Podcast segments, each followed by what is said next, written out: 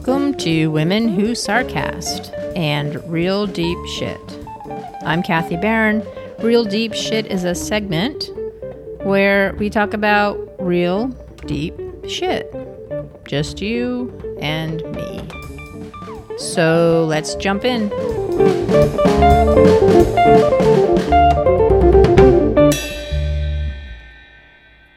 Boredom. Who hasn't experienced boredom in their life? We all have. But how does boredom feel for you? Are you restless, detached, angry, frustrated, fatigued, dissatisfied, unhappy, have trouble focusing? Some of us see boredom as the enemy. As they say, idle hands are the devil's workshop Although I'm not quite sure what the Devil's Workshop looks like, but if any of you out there know what that looks like, please let me know. According to a 2006 study published in the Motivation and Emotion Journal, yes, there is such a thing, there are five types of boredom. One, indifferent, a person who is calm and withdrawn from their external world. Two, calibrating, characterized by wandering thoughts, not knowing what to do. Searching is another type of boredom, a sense of unpleasant restlessness and actively searching for ways out of the boredom mindset. Four, reactant, the highest level of arousal and negative emotions, strong motivation to escape boring situations and avoid those responsible for it, like your teacher or boss or roommate or mom or dad. And number five is apathetic feelings of helplessness or depression. Other studies have shown that boredom, depression, and destructive behavior are often linked. So, what type or types of boredom resonate with you? Maybe there's a combination of a few, or maybe there's just one, or maybe none of them. Maybe you have your own type of boredom. I seem to be in the reactant and searching categories. At times, I think I can find myself in the apathetic realm, especially when I'm not able to leave my house due to hazardous air quality on top of everything else going on. It's hard to do what you really want to do, like go for a bike ride when it's really not safe to do so.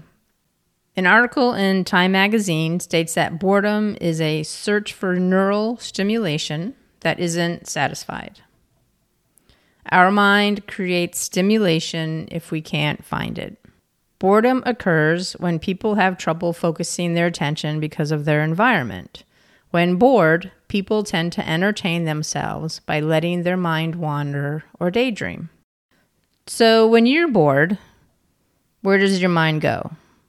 Does it go to past experiences or situations that you've been in? Does it go to the future, thinking about what could happen or what you wish would happen or what you think will happen? Does it go down a rabbit hole? And then by the time you're through that rabbit hole, you're full of anxiety or stress or anger? Or does your mind kind of go lofty, like in the clouds, like everything's hunky dory, happy go lucky, Pollyanna thoughts? Where would you want your thoughts to go if they went down a rabbit hole that caused you anxiety? Another key element of boredom is control or lack of it. Any situation where you have little control, like a waiting room or at the airport, boredom sets in. Usually, if we don't like a situation we are in, we can change it. For example, if you don't like a TV show you're watching, you can either change the channel or turn off the TV. Boredom happens when you are unable to change the situation. One way to tap into true boredom is to do an activity that requires little or no concentration, such as going for a walk on a familiar path or sitting quietly with your eyes closed. This will allow your mind to wander and daydream. And boredom can be a catalyst for action. It isn't all about doom and gloom and twiddling your thumbs or not being productive. Where the brain is concerned, there's always a silver lining. There are many benefits of boredom, according to Psychology Today. Pursuing new goals. Boredom is an emotional signal that we're not doing what we want to be doing. So our brain shifts to pursue goals and tasks that are fulfilling and satisfying. Two, you can increase your creativity. When bored, the mind is allowed to wander and has time for thought and reflection which can lead to creative ways of thinking and problem solving. Improve your mental health. Our brains are so overloaded with information and distractions.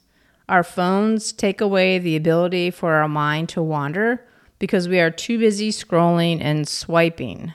This only makes us more prone to boredom. All of this stimulation takes our attention away from being able to relax and de stress. Taking regular breaks from social media or the internet and other stressors will give our brains the relief it needs to wander and daydream.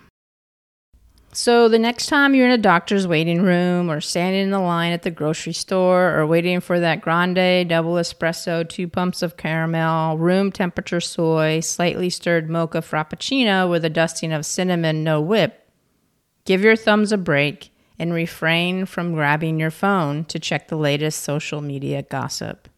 Instead, close your eyes, take a deep breath, and let your mind wander to the warm, sunny beach where you'll be drinking that grande double espresso, two pumps of caramel, room temperature soy, slightly stirred mocha frappuccino with a dusting of cinnamon, no whip.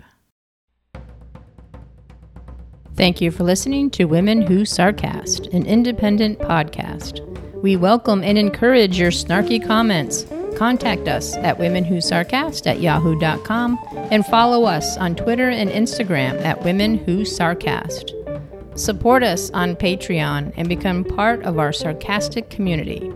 Visit www.patreon.com backslash women who sarcast. Show music provided by Mike Imbassiani.